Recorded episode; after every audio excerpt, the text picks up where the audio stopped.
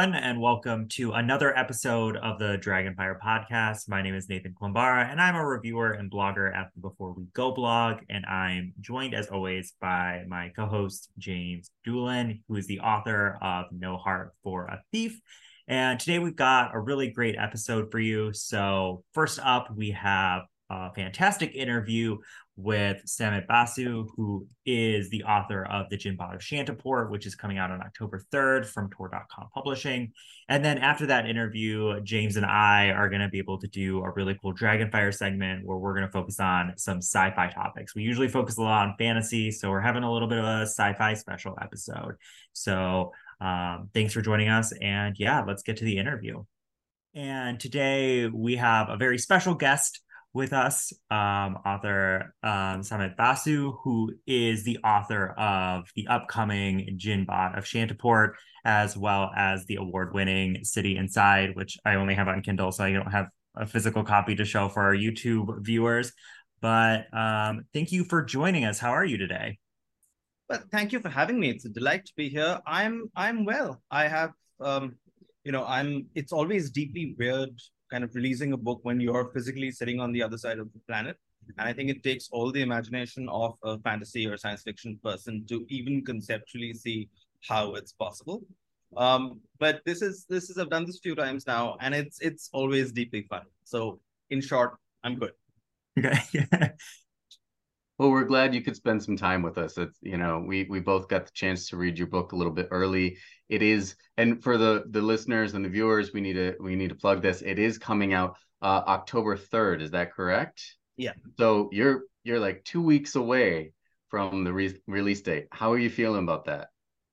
I'm feeling the standard amount of tension, but at after some point, and I've been doing this for 20 years. I started just when I was out of college. And after some time, you just get used to the sense of you have no control of what's going to happen. There is no point obsessively checking every corner of the internet to see what's going on. You do it anyway. It's not like I've risen above that um, at all. But but I'm feeling relatively calm in the sense that it's it's been you know with the last book there was a sense of i was i was in a sense debuting in the us um, because the previous books that had been out in the us hadn't got any kind of you know in genre attention. Even they've done all right. But this time i'm feeling a little more comfortable because there is a sense of having done this process once before. It feels a bit more sane. Yeah. Well i you know i i've been through the process and i know it hasn't been sane on my end but you've been doing it quite a lot much uh, quite a lot longer than i have so uh hats off to you well, thank you. And spoiler alert, it never gets sane. Like sometimes it sometimes you can give me some hope. Come on. No, but but but I mean sometimes it's insane in a really good way.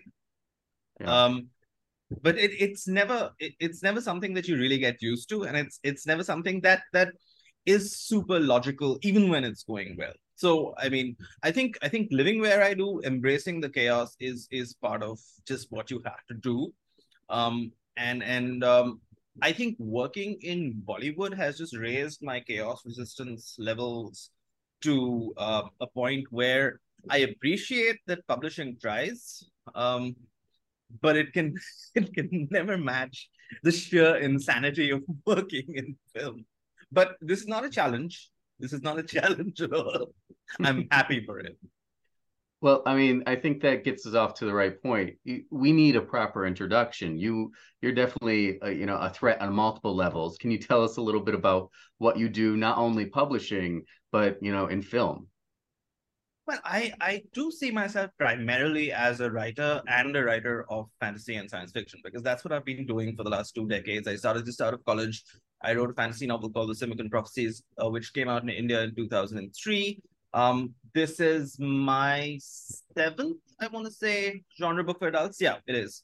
Um, and my fourth one in the US. Um, apart from that, I've worked in comics, I've worked in film, where I kind of chanced into a director screenwriter role after. Well, I say chanced into, but it took me a decade of, of failing at it. Um, and I continued to fail at it even even when I had the job. Um, and I've done a bunch of other things. Uh, nonfiction writing, children's writing, and so on. So I've been more or less a full time writer for the last two decades. Um, and for some insane reason, I, I I seem to appear to want to keep doing it. So that's me in short. I've I've pretty much lived in India all my life. Um, I studied in the UK. Um, I live on the internet a lot, and yeah, that's me.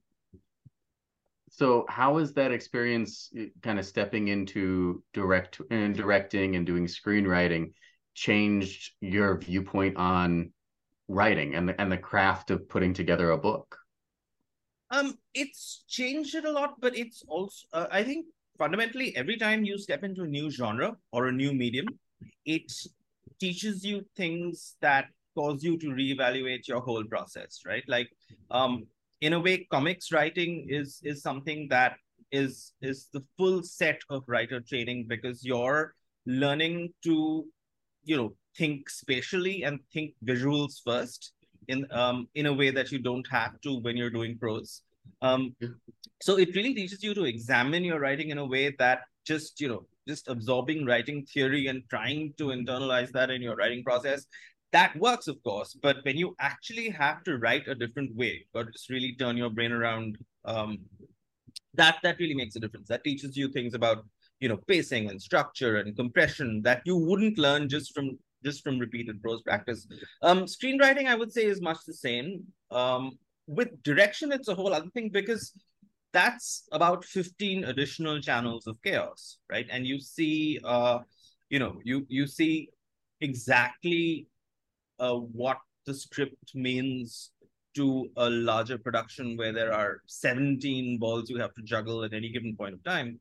Um and it's a humbling experience really because uh, at so many times during the shooting of film people are vaguely aware that a script exists but it's it's basically live performance and rewriting and handling 20,000 different egos at the same time and someone's missing and uh, you know 18 people are having a having tantrums at the same time and you have to prioritize which one you need uh, because the lights also gone um so um so that has been very educational just as a human experience um, I don't think that it's taught me anything about writing. Uh, Your characters don't but, act up the same way. No. Oh my god. The, so you know what? What? Uh, while it's nice to feel like I have I work in 15 directions at the same time, I think if one is honest about it, um, what has happened a lot is that I worked in publishing until I'm broke. Then I've gone to other fields and returned to publishing when I'm just frustrated with how those other fields work. You know, um, so while on the bright side, I can say, you know, I learned so many different things. At the same time, it's like all every, you know, the the act of of of of writing or actually creating in any form um, is so rewarding in itself, and it's such a joy to experience things as a creator or as a I don't want to say consumer, but as a reader or listener or you know the audience in whatever way. Uh, but then the moment you then try to run this through the meat grinder of a creative industry in any form, um, that's when the craziness sets in, right? Yeah. Um, so, and it's not, I mean, working full time as a writer out of India is not something that people do. Um, so in in many of these situations it's it's been about just trying to find ways to keep doing this when systems don't exist and infrastructure don't exist. And that actually informs my books a lot because in in most of my books the characters are just bouncing around in a world that doesn't work trying to make sense of it. So i think i think that that goes into it. Definitely. Yeah uh let's jump into your book. So uh Jinn-Bot is essentially a sci-fi space opera retelling of Aladdin. Um, and these kinds of modern retellings of myths, legends, fairy tales, fables, whatever, have been really popular in publishing recently. Um, why did you decide to do a retelling of the story of Aladdin? Um, I had been wanting to do a retelling for a while, as in it was on the list of things to do for the for the exact reason you mentioned, the sense that these things seem to be really working now, and um, there's a lot of there's a lot of stories that haven't been done because ultimately it always kind of boils down to the stories that are familiar. You know, um, I think there's a broad awareness of say the Greek and Roman myths, um, of fairy tales, and of things like you know King Arthur legends where where there is this assumption of familiarity anywhere in the world, which is reasonable. And these stories keep getting retold. Um, and the challenge with and you know one of the things that you're supposed to do as as an Indian writer, um, and when I say supposed to do it, I mean is one of the things that publishing will allow you to do as an Indian writer is kind of retell Indian mythology. But that's not that's not essentially the same thing as fantasy or science fiction because um, it's it's active religion in India. Um, you know, as opposed to something that is much more a classical text that people don't have strong emotional feelings about. And it's a country that's in so much churn that, and the uh, the mythological icons of mainstream India have been co-opted into narratives of immensely disturbing kind of social violence. So I kind of feel uncomfortable about that. So I was looking for a story that um, I thought everyone anywhere in the world would be familiar with. Um, but that I also had a certain emotional connection to. So Aladdin and the, the Thousand One Nights in general are um, stories that I had first experienced as a child growing up in Bengali, because uh, you know uh, in each language there are different kind of global channels of communication that don't always relate to uh, English publishing, which is broadly uh, US centric, which used to be kind of US and UK centric, I think two decades ago, more than it is now, where it's much more the US is the primary source of publishing in the world. Um, so Aladdin was a story that I'd always, among a set of Arabian Nights uh, fables that I'd always really liked. And this was, of course, I think the early 90s was when the Disney um, yeah. Aladdin came out, 90 or 91 and that was i think the first animated movie i saw in a theater. And it was also the first animated movie where vaguely speaking the characters looked a bit like me. And um so i read more about aladdin and i found out that it kind of isn't a thousand one night story as in it was added on to the trans the french translation of the fables by a syrian syrian christian guy who i don't want to say he was a hustler but it just sounds like he was like it was it, it, it was he added the story to the collection. And that's why it's kind of different from all the other uh, stories in the collection which are much more rooted in which are much more similar to each other culturally. Whereas uh, and then when you add the the disneyfication of it then it then aladdin becomes this kind of homeless orientalist fable. Um, which uh, because it's the even in the Thousand One Nights, it's set in China. Um, everyone has vaguely Muslim sounding names. Um, it makes no sense, and that's just the kind of story I like because um, this kind of loose Orientalist. Um, you know, we take we take in images and story fragments from everywhere, and then we just make something up um, that sounds like modern production to me. Um, so, so I got very into that, uh, especially because I had this emotional connection with the story from my childhood, um, and because it didn't work. Like I did not like the wishes that Aladdin made, uh, whether in the original fable where it wasn't three wishes, where he was just doing stuff um, and all of it was quite horrible if you looked at it. If you looked at the situation where he was from, he was quite a sociopath. And if you strip away the beautiful music and the cute imagery of the Disney films, he's quite a sociopath in that as well. So I wanted to look at an Aladdin who was in a city that needed changing, that needed kind of, you know, social justice from the ground up, and not an Aladdin who was just, okay, I want, you know, to be a famous celebrity and trick the lovely innocent princess into a relationship with me and um, perform extremely questionable decisions about setting a wild magical power free uh, minutes after seeing how dangerous that could be in the final action sequence. So uh, this this needed fixing, right? So um, so yeah, so that's where this book came from.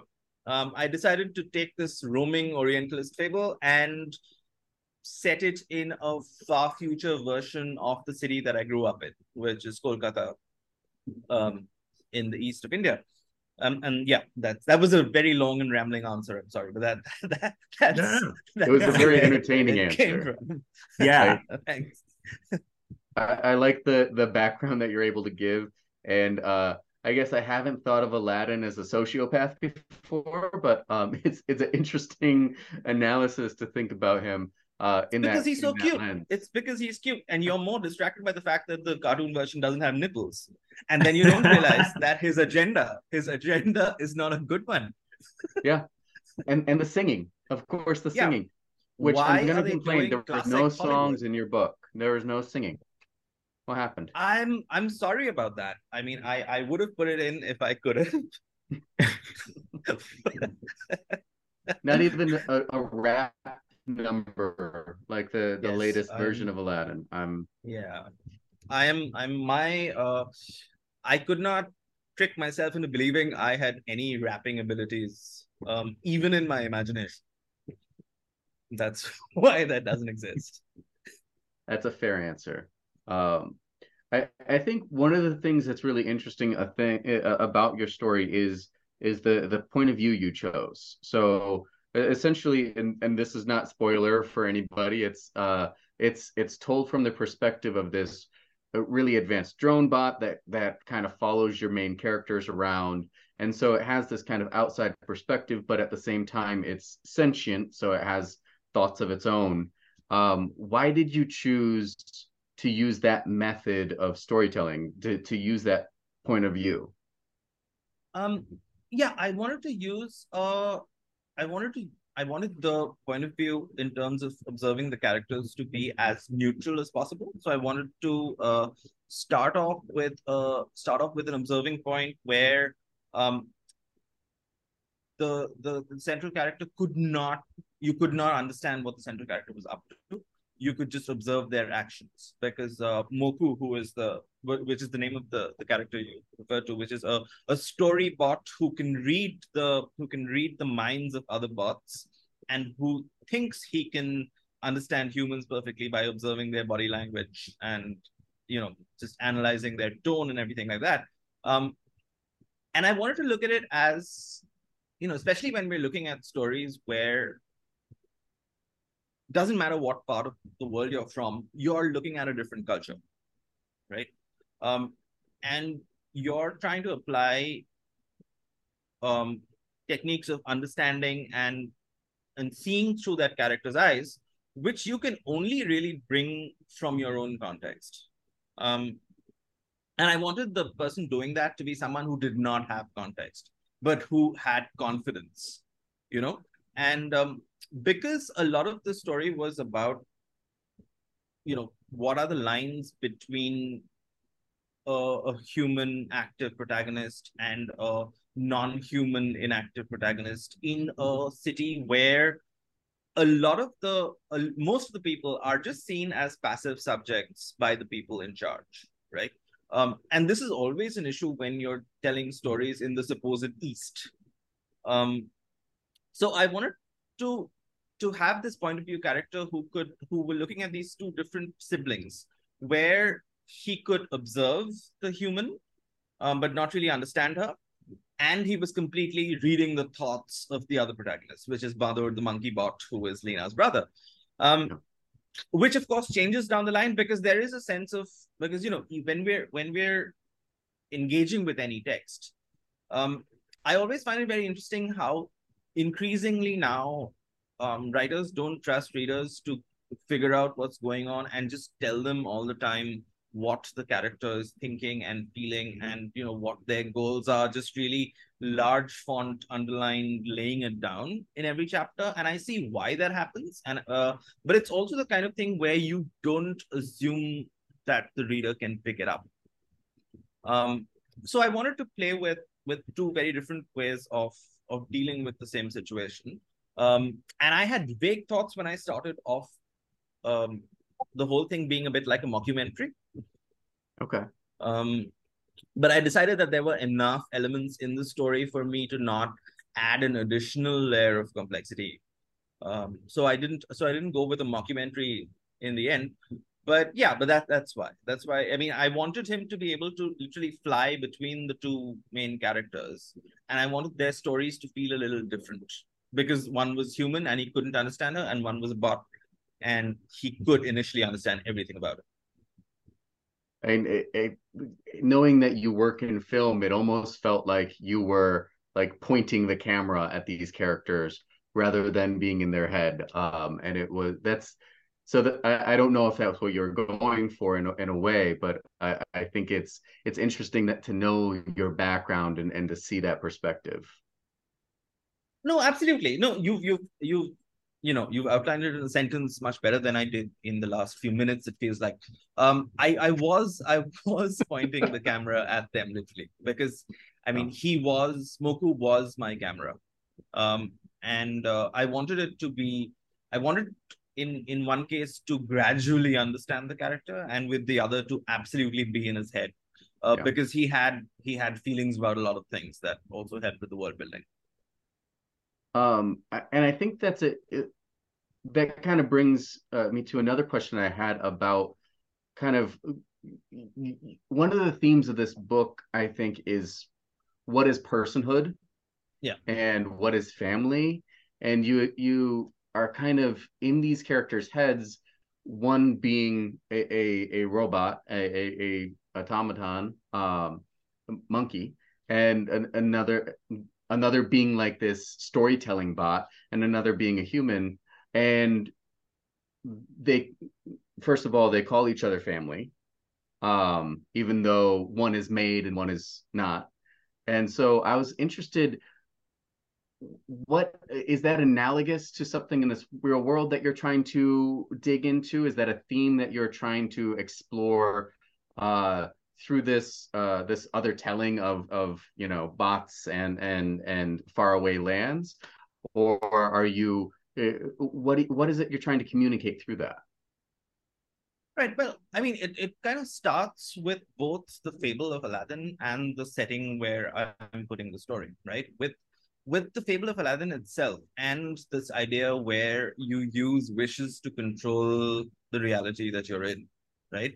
One of the most troubling things that I found when I was dealing with this just as a storyteller and trying to feel feel sympathy and engagement and warmth for the characters that I was dealing with. That is that this is a horrifying power. Yeah. So um so you know, so that was where I started thinking about, you know, who has agency in the story, whose whose thoughts can we deliberately control and manipulate, what large sections of the population will just have to obey us if we if we give them orders? And that was really why it turned into um it uh, why it became a far future uh, retelling instead of a fantasy retelling. Because um if you're looking at at a society where you have the ability to control the population literally and um, there are various strata of society where you have varying degrees of control over them.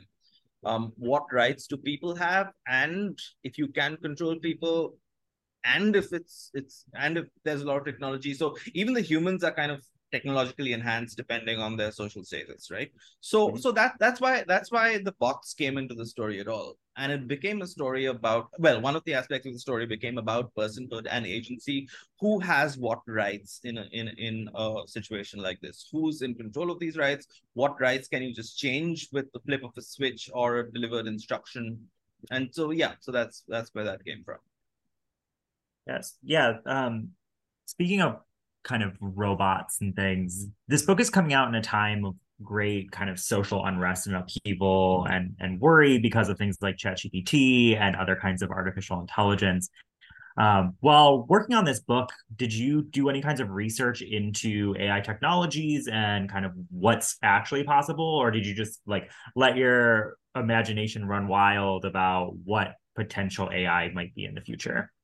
Um, I I had huge mounds of unused research left over from my last book, which was about you know near future India, and and so yeah, so there was a certain amount of research into AI, and which which led me to the premise that you know the humans and the people in power in this world did not like AI and did not like robots, which I thought, which I think is going to just be a thing going forward, even as industries build more advanced AIs, whatever they're capable of um, people are not going to like them.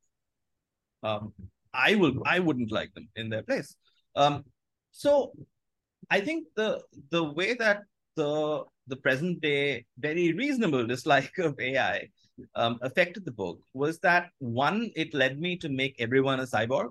So even Bahadur, I'm calling him a bot because he's built, but his cultural programming and his active DNA has meat bits, you know, which is interesting to me.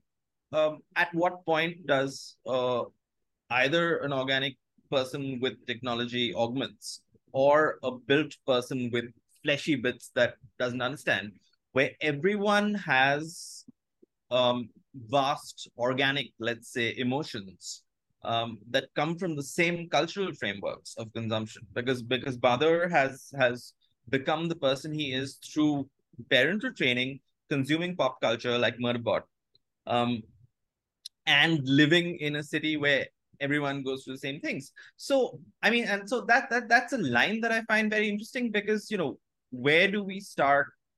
I mean, we're already at the point in the real world where the technological augments we use to make our life supposedly easier are both allowing you know sinister forces to kind of control our behavior and making our life more convenient. Um so at some point these augments are going to move on and then into our bodies. Um so there's there's one whole you know bundle of arguments proceeding from there. And on the other the, the absolutely robotic things are going to be trained on human uh, behavior patterns and carry human flaws and human biases. So, so yeah. So as a person, I dislike AI. So the way that that um, went into the book was that everyone in the book dislikes AI, and AI often dislikes itself. Interesting. Yeah, you're. This book is different than your previous book, The City Inside, because The City Inside was much more like near future right? Like it was much I I don't want to say it was more grounded, but both I guess literally and figuratively it was more grounded. Um how was writing Jinn-Bot, which is set in a much more far future space opera style, different than the city inside? Was it more difficult or did it allow you to explore things that you weren't able in a more near future setting? Oh, um, the difference was that I really enjoyed writing Jinn-Bot, you know, uh, which is much more. Um, so I still see myself fundamentally as a fantasy writer, um, and really enjoying the the let's say less constrained chaos that fantasy allows you to create. So the city inside was very different from anything else I've written, and all my books tend to be quite different from one another. But um, with the city inside, I think it was very different because I'm talking about so many real world issues, and it was important to foreground those issues. Um, so plot took a backseat. Um, characters were very carefully based on real people that I knew. Um, and there was less running wild in the sense that when you're talking about so many grim things, you can't really go for absolute comedy or just, you know, embrace the ridiculousness of the whole thing. Um, so with Jinn-Bot, I had much more fun because yes, I there is a fair amount of of uh, space given to climate change and oligarchy and colonialism and personhood and you know serious themes uh, with single capital letters.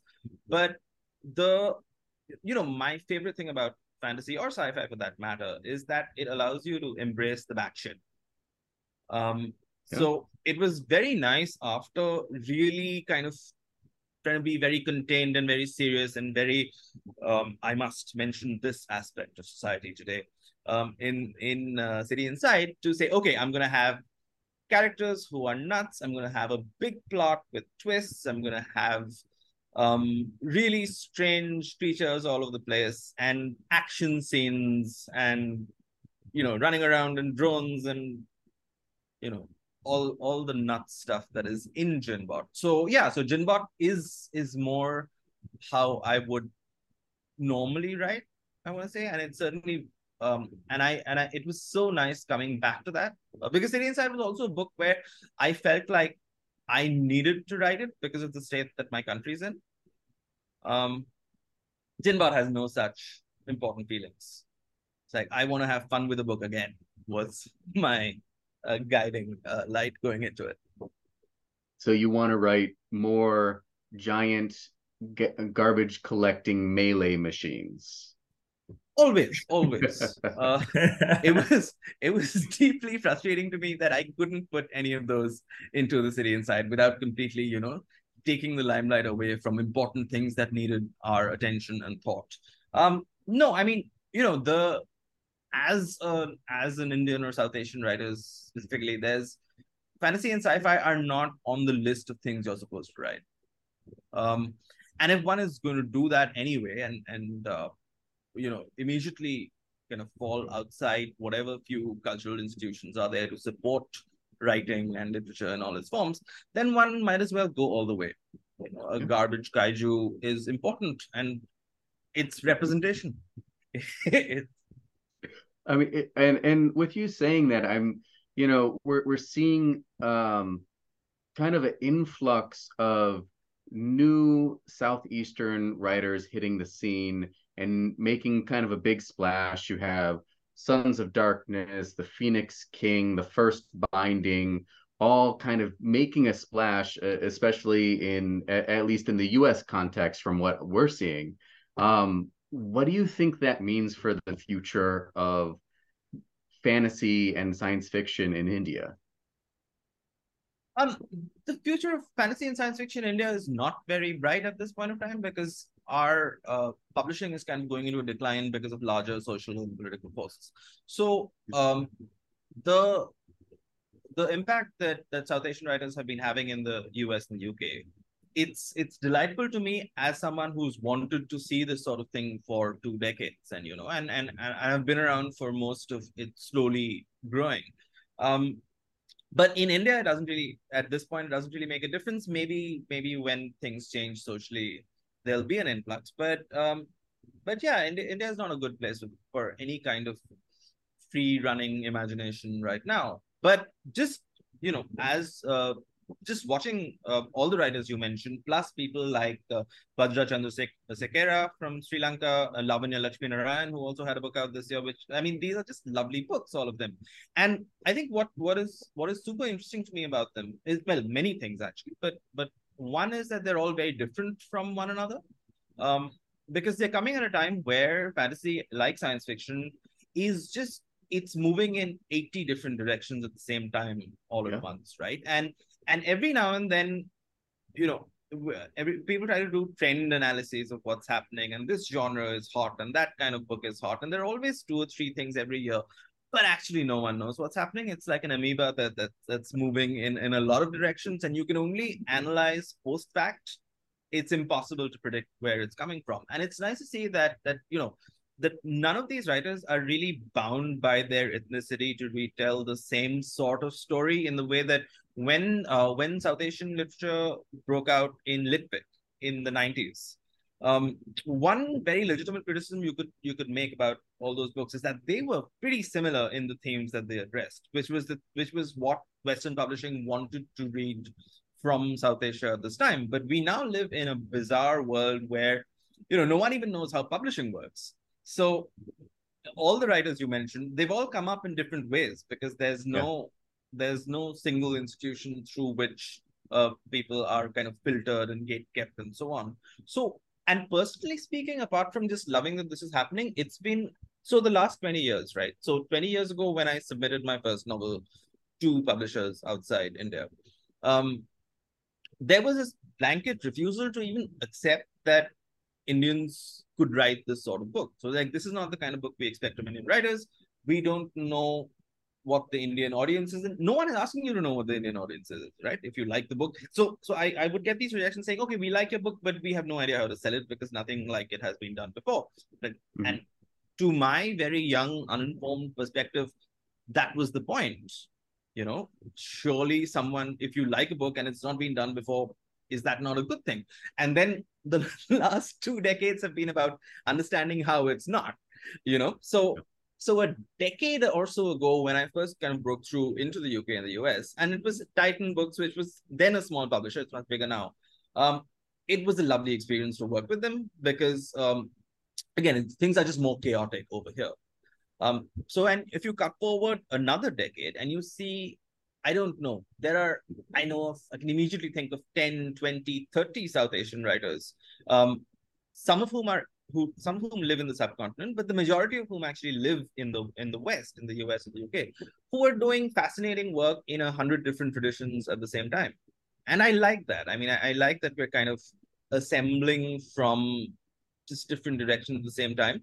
Uh, what what makes it difficult though is that if you if you stick us all together in the same, you know, this the skin tone based uh, group panel, there's very little we have in common to talk about because our works are wildly different. So it's good that it's good that uh, Ronnie's book and Gourav's book and Aparna's book are coming out in the same year because they still have sort of thematic overlaps. Um, but you know, Kritika's book, which, which which was also out this year.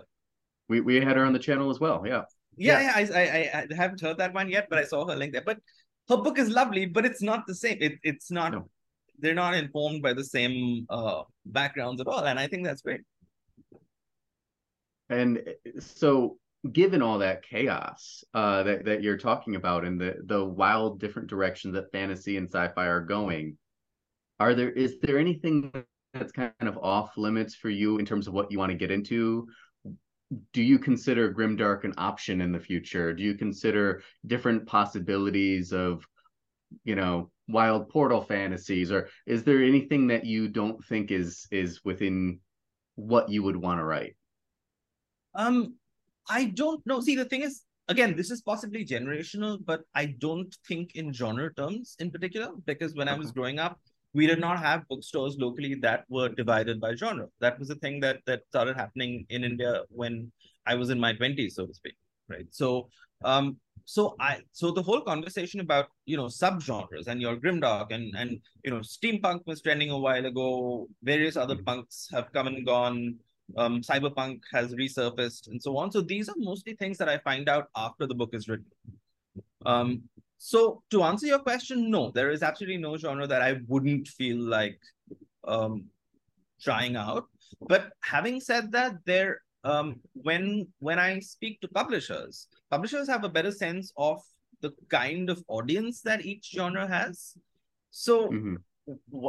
and it's not something that they can that it's that it's possibly safe for them to articulate because no one likes being put into a category as a writer or a reader. But you get these vibes like, okay, maybe the audience of X subgenre isn't where you want to go right now. Right. And these are not conversations that they can they can either where they can either actually tell you, you know, don't write this genre. The audience will not like you as a human. Um, because it's probably not true right if you if if if if they if they tried a bunch of books from various other people in in those genres it probably work out fine you know because these uh but but they don't want to because because publishing is a risk averse industry um yeah. but from a creative point of view i think all of these are fascinating uh, whenever whenever i uh, you know whenever I, read across genres and when i when i when I, whenever i read something that's exciting in any genre of course my immediate oh i got to do one of those um, I have to do one of those right now. It'll only take me at least a year, probably two, to do it. So I should think before jumping into this relationship. But that's not how my reader reader to writer transition brain works. Um, so whenever I read all these books, I go, aha, yeah, this is what I want to do next. Um, so yeah, so currently I'm working on what I suspect will turn out to be a portal fantasy book. Okay. Um, but when I'm reading Grimdark, I'm like, I want to do Grimdark but you give me any. I mean, I was just reading um Travis Baldree's book, and I'm like, I want to do one of these. So, but that so that's that's my that's my internal pre-decision choice problem. Yeah, I, I don't know if grim, dark, cozy fantasy go together. yeah, yeah, but I want to write both. the cozy fantasy that tackles oppression and colonialism. yeah. I don't want to write a cozy grimdark. I don't think that would work. But yeah, yeah but it's it's interesting because I, I don't see many at least larger name authors who who seem to either want to or are allowed to write in many different subgenres so you you you do have your your Neil Gaimans who kind of stick out as somebody who's written in a lot of different subgenres and a lot of different tones, but a lot of authors feel streamlined into one kind of tone. Uh, do you feel like you've been able to kind of express yourself in many different tones throughout your career? Yeah, you know, there's a certain there's a certain freedom when no one knows what to do with you. Um, in the sense that if so so one thing that happens i think is that if you're writing in a genre where it's fairly easy to predict what will happen uh, what could happen to your book like um, in in many spaces um, an editor or anyone could really look at your book and say okay this could sell x number of copies so this is how we market it this is the kind of cover we put on it um, this is exactly how the whole production process goes. So in those situations the challenge for the writer becomes you know how do i get better at my craft? How do i get marginally better at promotions or whatever it is? How do i organize my time better? This is one mm-hmm. layer of writer problem. But i think i'm just used to over the last two decades no one really knowing where i would fit. Um, and while there's plenty of i mean one could always complain about that right? Like pretty much every field i work in no one is exactly sure what to do with me but they're like all right come in and do your thing and just shut up um but that so there's a certain freedom that that gives you as well. Yeah. So let's say, you know, if at some magical point of time, um, one of my books becomes a raging bestseller in the US or something like that, right? At that point of time, there'll certainly be more pressure on me to stick to the genre that I'm in because that's the point at which finally, you know, okay, you have found your audience. Mm-hmm. Um, but as long as as long as I'm not one of the authors getting those massive book deals, um, the risk is actually less in the sense that all right, let's let's he wants to do something else that's strange, let's let him because we're not putting millions of dollars on this. So um, so so that freedom is something actually uh, that I've I've learned to take positively when I'm moving across both genres and media, in the sense that if they don't know what to do with you, then there is a certain freedom to be embraced in that. Um, but I mean, I was I was lucky in the sense that my first my first novel was actually a bestseller in India, um, and because at the time I was not very genre aware, the next book I was I was planning was actually at that point it was not a fantasy novel. It was uh, I think it was it was possibly a coming of age mystery something. I don't even remember. Um, and then my publisher said, no, write a sequel to the book that you just wrote, and that, you know, has somehow managed to hit number one. So because that's what you have to do next. So I look forward to having the same problem in other parts of the world because that means I'm earning really well. Um, but until such time, I I find that just trying new things uh, helps keep my uh, my love for writing alive because there especially if you do it full time it just it can become such a grind you know i mean and just, just i should write I don't know, 5,000 more words this week. I need to care what those 5,000 words are. Um, yeah. and and moving into into new genres and moving into new media helps keep it exciting because you're always learning. It's it's nice to feel that you know after two decades, I don't. Well, it's nice for me. I hope it's nice for readers. It's nice to feel like I don't really know anything about what I'm doing. Um, because that that that means every time I write a book, I change my process a little bit. Um, I look forward to making so much money that I have to stop and just repeat myself over and over again. Uh, but it's it's I'll not fine until that point you. as well. Yeah. yeah. Yeah. So um after you write your portal fantasy, your grimdark fantasy, and your cozy fantasy, would you ever think about maybe returning to like the universe of Jinn-Bot? Because it's a big story, but it's also a relatively contained story. And there's a lot of talk about like a much larger universe out there. Would you ever return to it and explore something else in this world? Oh yeah, I'd love to return to that right away. Um, I'm I'm very happy to like I I, I know what the next two books in in this universe would be. Well, when I say I know, I know a few paragraphs worth of it. Um, but also I, you know, I I want to make sure, just from a pragmatic point of view, that if I'm doing a series, um, I want to make sure that I know the audience is there and what it wants. Um, because I've had the experience of writing series before without much publisher support, and that can be a pretty depressing experience. And I'm talking about my first few books in India. Um, and it was it was not like the publisher wasn't supportive. It was just that fantasy didn't exist as genre in India, and they didn't know how to find an audience or how to support books. Um, but it can get pretty bleak because you you commit years of your life to doing this, um, and it's a repetition of the same experience. And you know, writing novels is such a lonely experience. Um, and when the self doubt, I mean, there's always a healthy amount of self doubt, I think, but um, when it's amplified by years of kind of going deeper and deeper in the same tunnel, um, then it can get it can get quite lonely and depressing. So um so in, so pretty much I mean apart from the city inside, pretty much any book I've written, I've always kind of left a few you know potholes and cave openings and windows in case I want to jump through them and just go further into it. So yeah, so um when I now say that I want to write a portal fantasy and a grimdark fantasy and a cozy fantasy, that could change next week. Um, Lots of Yeah. freedom, lots of open, open Yeah. windows. Are your other are your other ideas for the Jinn-Bot universe also retellings of other No, things? um, okay, they'd be completely original. No, not really. In the sense that I know I know what the meat of the like what the central through line of those plots would be, and if I can find a retelling that also works with those, I'll I'll stick that on as well. But that's not a primary goal in the sense that uh, I feel like if you know when you're going into the second book of anything, um, you're not there for anything beyond at most a, a real love for the characters and desire to live in the world with them and maybe a central burning question of what happens next um so i don't want to so if i if i so i'm gonna if i do that sequel i'm gonna figure out what the story is first. And then if there's a fable that ties on to that reasonably easily i'll i'll layer that on as well. But that's not a fundamental goal. Like it would be uh, what happens to these people. Very cool. I, I think that I hope that your your your book finds an audience here and, and in the UK and worldwide. I hope that you find a lot of success with it. It was a lot of fun.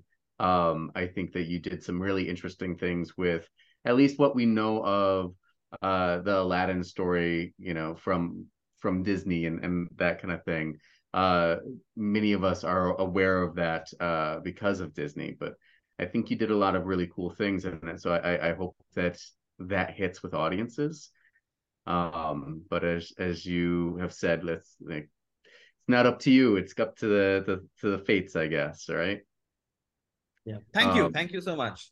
And the same and the same with your next book. Oh, thank you. Do you know what that is? Do you want to Um. Well, my my next book is out on October twenty fourth. It's a it's Oh, a sequel to my first book.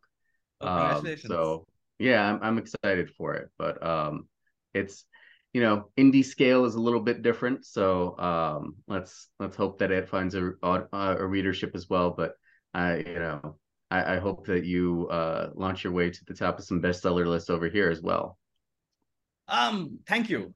I hope so too. And indie is again, I've always wanted to go indie. I'm just Yeah. terrified of of of how much work it is. It's a lot of work. I mean, well, the the three authors that we had talked about before, uh, Ronnie, um, I, I'm forgetting the author's name of uh, Phoenix King and Aparna, Aparna. Aberna and and and Sons of And Darkness. Gourav. They the, Gourav, yeah, they all started in indie. I think uh, Ronnie, not not in this not this book, but Ronnie started with some urban fiction, Yeah. uh, urban fantasies, and then uh, then the other two were originally published indie. So it's interesting to see what's happening with that as well. Yeah, I mean, for me, it's because I'm not because I'm on the other side of the planet, and there are no cons and networks and kind of Mhm. trustable info sources of how to go about it, and no one's really done it here. It's just something I I I, I look on from afar with wonder, and think Yeah. it's a lot of work. it's a lot of extra work. Yeah. Well, um, I want to thank you for spending your time with us. And Nathan, did you have any last burning questions? Don't think so. I think we hit everything. Uh, yeah. So thank you for joining us. So just to plug the book again, it's the Jinn-Bot of Shantiport. It's coming out from Tor.com on October 3rd. So make sure that you pre-order it or pick it up. So Samit, thank you again for joining us on the Dragon Thank Fire you. podcast. Thank you so much for having me. I just had a lovely time. I, I had such a great time listening to you. Uh, you have you have a lot of great stories, and I'm I'm interested to have you back. Anytime. All right. Thank you for listening to that amazing interview with Samit Basu. Uh, we really loved his book. The oh gosh, I'm missing the title. Um, the Jinn-Bot of Shantiport. Shantiport. Yeah. What? Shantiport. The Jinn-Bot of Shantiport. Yeah, I've been just calling it Jinn-Bot. The whole if you have I just Okay. through the whole interview I just called it Jinn-Bot. So if you just want to be like, and we kind Okay. of have hit the book enough, I think that if you just say yeah, Okay. his upcoming, you know, his upcoming book, I think it's good enough. Yeah. All right. I'll, do you want to restart or should I just you know just cut it off? Just I'll just cut it off at this point. It's Okay. easier with fewer files. Okay. Thank you all for sticking around and listening to our amazing interview with Samit Basu. Uh, we're really excited for his book on October 3rd. And without further ado, we'd love to get to Dragonfire. We're going to hit some sci fi topics and really get into it. So, Nathan, you want to put some time on the clock? Yeah. So All right. So, it's been a while since it's just been the two of us. Uh, let's see what we can Yeah. get into. And th- this is a softball question. So, what sci-fi invention of convenience, convenience, so it can't be like some wild thing that's going to change the world, uh, would you like the most? Yeah.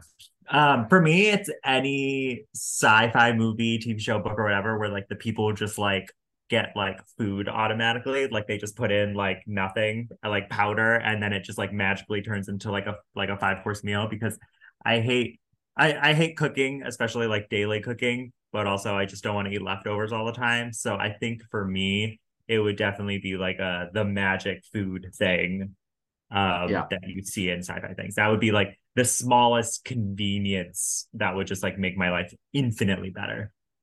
So, it's interesting because I chose the a similar thing, but immediately when you started talking, I, my mind just went to Demolition Man and Taco Bell being like the food of choice of the future. um and it has nothing to do with what you just said but for some reason like taco bell high quality just kind of uh snuck into my mind.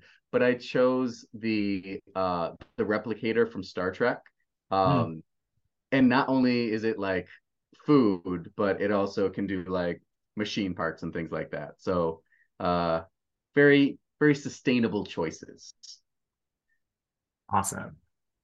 All right. So for our next question, it is um, if you could have time travel, teleportation, or faster than light travel, which would you choose? And I, I apologize for being redundant in this question. I think it's like the exact same as the last question, just a little bit more specific and Yeah. a little bit more grand.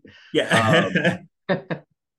but I I think I'm not interested in time travel. I think going back in time uh, out, outside of some very specific instances is going to be uh, disastrous. Uh, going forward in time, I am not positive about what this future is Nope. going to hold. I think it's going to be pretty disastrous as well. So, given my poor outlook on the world, uh, that's off limits. Faster than light travel sounds cool, but I, I really have no interest in being on a, a spaceship or or leaving. I don't like flying long distances on an airplane. So I'm I'm not interested in in going to outer space. So I'm gonna go teleportation. I would love to be able to travel the world in an instant. Uh, that's what I'm going with. Yeah, I had to think about this one um, because I think like job wise, as an archaeologist, time travel will make my job infinitely easier. Uh, You can But be I the think Indiana would- Jones of time travel. yeah, yeah, I think like, but I think I think I would go with teleportation because like I don't know what I would use faster than light travel for. Like right now, I don't even like leaving my house most of the time. So like, where am I going? Like, why do I even need that for? And so like teleportation, like I could like teleport from like my living room to the kitchen and then back again. Um, like that would be like super easy. Like I mean, like I guess like all three of these I don't really have a use for. I'm I'm kind of too boring to make. You're just Trying to eliminate walking. is- yeah, is I guess that's. That's at the end of the day. Okay, that that's an interesting answer. Uh, yeah. well, never getting your steps in.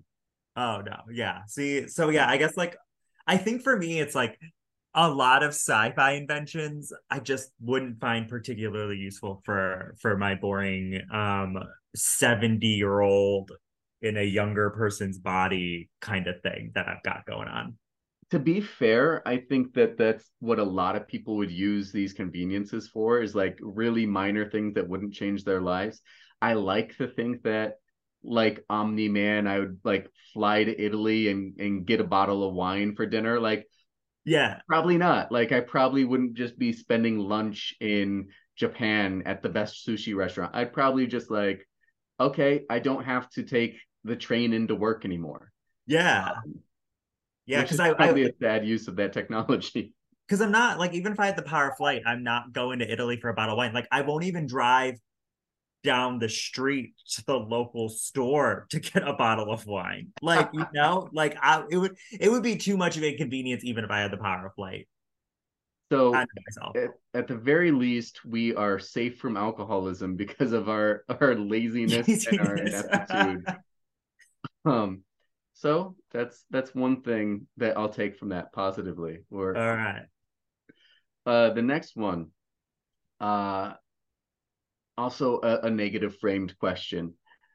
What franchise would you stop from making any more movies or TV shows? Um, ooh, um, I mean, I think there's like the obvious ones like DC. Uh, but it's like just give up the ghost at this point. Um, but it related to that, I'd probably say Marvel. I just don't think like I don't think the MCU is going anywhere. I don't think it's really had a point in a while. Um, I'm kind of burnt out by it. I, it seems like the people behind the scenes are burnt out by mm-hmm. it. Um, so I would probably go with with those to be completely honest. See, with Marvel, I think that there's room. They're just not taking any chances and they don't want to. Like they could make some really cool different genre movies and bend things and like do interesting things with those characters that they just choose not to. Um, so I think there's a chance for something interesting. What I don't think has a chance for something interesting is James Bond. Hmm. I like I have not seen a very interesting Bond movie in a very long time. Um, and they're not interested in doing anything with the character that's very new. I mean, I think Daniel Craig was a bit of a departure from what they used to do, for a movie. And then they got right back into the same kind of like let's let's have a laser that kills the world off kind of thing. Yeah. Um, and it just it forgets that it can do different things. And so i'm done with james bond. I'm i'm fine with never having another movie or anything around that property yeah, I was reading something a while ago about all the conflicts around James Bond right now because I guess like Amazon technically owns it, but it's also owned by like a private family trust. So like corporate wise, Amazon controls it, but the family owns it creatively, and the two of them have like very different viewpoints about what to do with it moving forward. Hmm. Well, good. So it doesn't have to move forward. Yeah, I don't. I yeah, I don't know what's going on with that, but yeah, I yeah, I feel like there's just like at this point, James Bond is just like almost become the generic spy genre that it birthed. Yeah. Um, and, and there are so many other versions of that that are better. Like I I think and it's it's not the same kind of genre, but I think Luther does a better job of that like really gritty kind of detective noir or not not noir but detectives kind of story that it it kind of digs you into this this world that seems like the stakes are far above beyond the main character. Uh there are a lot of things like that that do it better. Yeah. And i think james bond in the modern world it's just also hard to make it work where like you can't just keep making like the stereotypical Eastern European or the brown person the villain. And I don't think they've can quite figured out how to not do that, you know, for a sustained time. Yeah. So it also lost its campiness, which I think was part of the fun of the old movies. Yeah, the like, 60s-ness of it all. Yes. Sean Connery just jetpacking off in this really ridiculous way. Yeah. All right. Well, now that we've had uh, a question of negativity, uh, let's have another positive question. So, what's a character that stuck with you over the years, and what makes them stick? So, I'm gonna skip genre altogether and go for bigger from Native Son. Um, I think, and for those of you who haven't read bigger or, or haven't read Native Son by Richard Wright, please do. Um, Bigger was the first character, the first main character I was introduced to, where you're reading from his POV, and he's he's a objectively bad person throughout most of the book, and but you're also forced to reconcile the horrible things he does with the racism that he faces and forced to see the humanity in him even as he does these horribly violent things to people inside and outside of his community. And so I think just I think he's a character that will always stick with me. Yeah. Um I feel like mine is so stereotypical for us because like my brain kept going back to Fitz from like Robin Hobb, which I feel like that's all we talk about. But like seriously, like I think that's a character that yeah. Uh, I just can't get out of my head. And I think it's because we do spend a lot of time in Fitz's head, and Fitz is also really, really complex. Um, I think that we get to experience him over nearly his entire lifespan. Yeah. Um, those books are also quite chunky after the first one or two of them. And I think when you just spend that much time with such a complex character, through the highs and the lows and them going through it and them also being kind of a dumbass and you just like they just stick with you and i don't know if i've ever had a character that did that um mm. especially as most main characters that you would spend that much time with tend to be relatively blank canvases that yeah. i think that authors want to use as like an insert for the reader and yeah. I don't think Robin Hobb does that um, at all with how Fitz is presented in that book. And so I think he comes across really 3D and fully realized in a way that most other main characters don't.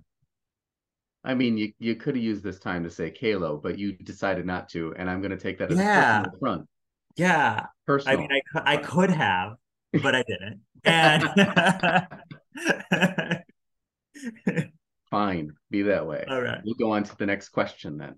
Yeah, um, this is your hostile edition of Dragonfire. Uh,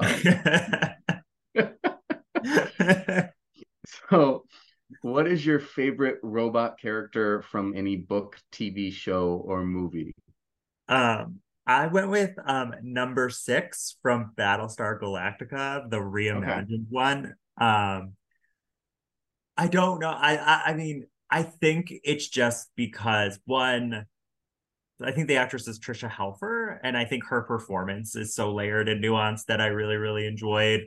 Um, I thought that the way that they wrote in those early Cylons in the the reimagined Battlestar Galactica was just really interesting when they were like, ooh, like the Cylons have a plan. At the beginning of every episode, they were like, these are the Cylons and they have a plan. And before you realize that the writers didn't have a plan for them and that there was no plan all along, I thought she was just a really interesting um, character that, similar to what we were talking to Samit Basu about, was just this idea of personhood and humanity and how she was simultaneously done with this idea of humanness, but very much attached to this idea of personhood. And I thought that there was just like some really interesting, complex ideas there in those early, early seasons. Interesting. I went with a less serious uh, character. Went with uh, Marvin from Hitchhiker's Guide to the Galaxy. Mm, yeah. Um, I just think the idea of like this depressed, uh, nihilistic kind of robot is is very interesting to me. Um, I think that uh, Alan Rickman being the voice for Marvin in the movie was just perfect casting. Um, so I really enjoyed that, and I, I think that Martha Wells owes uh, Marvin a little bit of a, a, credit for being there and doing the depressed robot thing first, um, yeah. in a much different way. Uh, but yeah, I, I, I really enjoy Marvin. Yeah. Um, I know that this wasn't the point of the question, but I will say probably one of my probably most controversial opinions is that I'm not the biggest fan of Murderbot. Um, yeah, I haven't I think, read it yet. Okay, I think I think it was fun for one novella, but I think the shtick got a little old, um, really really quickly. So I'm sorry to everybody who who's a huge Murderbot fan out there, but I've read like I've read like the first five novellas and the the actual like novel. Uh, so I put in my time. Like I'm saying this from like a position of knowing what I'm talking about. Uh, but yeah, I just never really got it to the same degree that everyone else did. But yeah. Do do you hear that? It's the sound of you being canceled, right? I know. Now. I'm sorry. Just for that opinion. I'm sorry, everyone. I mean, I did enjoy the first one. It just I felt like the it never really progressed beyond that, like that one little like a haha like sad depressed murder robot, you know. Uh, but yeah, that's my opinion. Um, we'll put up the address where you can send your complaint letters later. Yeah. Um, all right. I think this so, next one's you. Yeah. Yeah. So for our last question, um, what's a book that you could talk about for hours?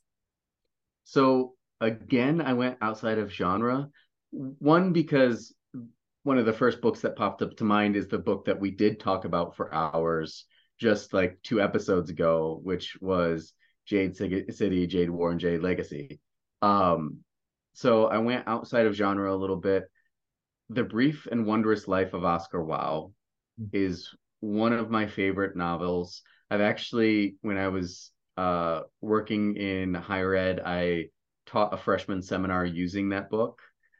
And oddly enough, I think there's some more interesting nuance to be had now that you've had kind of uh, some calls for uh like the end of the Me Too, like the Me Too kind of caught Junot Díaz in it a little bit with some of his not not like criminal behavior, but like creepy behavior towards some women. And so I think that there's some interesting reading about he kind of writes this from what he was claiming was a feminist perspective and now given that light i think there's some interesting conversation that can be had about the characters within the brief wondrous life of Oscar Wao given the idea that Junot Díaz might not be such a uh, a safe man to be around and so there's some interesting layers upon that um, but I think there's just it's just such a meaty book that it can be digested in a lot of different ways. Yeah. Yeah. Um for this one, I just I I picked uh whatever was the last book that I read because any book pre- prior to that I could not talk to you about for hours because I don't remember enough. so literally, if I finish a book, I I could go off for hours about any book because um, I'll find something whether I liked it, whether I didn't like it, but I like even like when we're about to interview an author, if I don't write the interview questions as soon as I close that book, I don't remember anything. I don't remember character names. I remember like the vibes and the feelings that I get from it, but I don't really remember anything else, you know. Except if any of those authors are listening right now, we 100% remember everything about your book and we loved yeah. it. I remember the feelings of how much it brought me joy. Mm-hmm. I don't remember any plot points from it, but I remember the feelings that it gave me and the fuzzies and the you know everything like that. So there's no book that you feel like you like have uh, in in the in the reservoir. Mm, I mean, that's the problem. Is that I I mean like other than the like the ones that are like really long series that have like have like big prominence. So obviously I could talk to hours about like Realm of the Elderlings, Song of Ice and Fire, things like that. But it would be really hard for me to pick any individual book and talk about it outside of just wow, I remember like I really this had good themes, but I don't remember really anything that happened in it. Okay. Um, that's one of my reading toxic traits is yeah, it's like one in one out the other. Like that's why I write summaries uh, after I finish books so that the next time I pick up the sequel, I remember literally anything. Uh, but yeah, it's, I could, I mean, I feel like I can I feel like I could bullshit my way through uh, like an hour discussion of any book, but it wouldn't be good. Well, you're in academia, of course you could. Oh yeah, yeah. There are times where I like stand up to like lecture about something and I like don't even know what I'm lecturing on, or like I get up to give a talk and I wrote it on the plane, you know? Do you think any of your students are watching this right now? Probably not. I hope not. But they also know. They also know that I say the most out of pocket shit on the planet. So like they they would be used to it and they would not be surprised by this. Well, that's fair. Yeah. Um, I think with that, we are wrapping up this episode of the Dragonfire podcast. Thank you all so much for listening, especially through our kind of ranting, nihilistic Dragonfire segment at the end. um, we had a lot of fun. Uh, thank you for being a part of this. As always, um, we we release our episodes every other Tuesday. Um, in the liner notes of this episode, we will have uh, links to uh, our our socials, links to uh, our, our guests, uh, Samit Basu, uh, Basu, who uh, whose book is coming out again October third.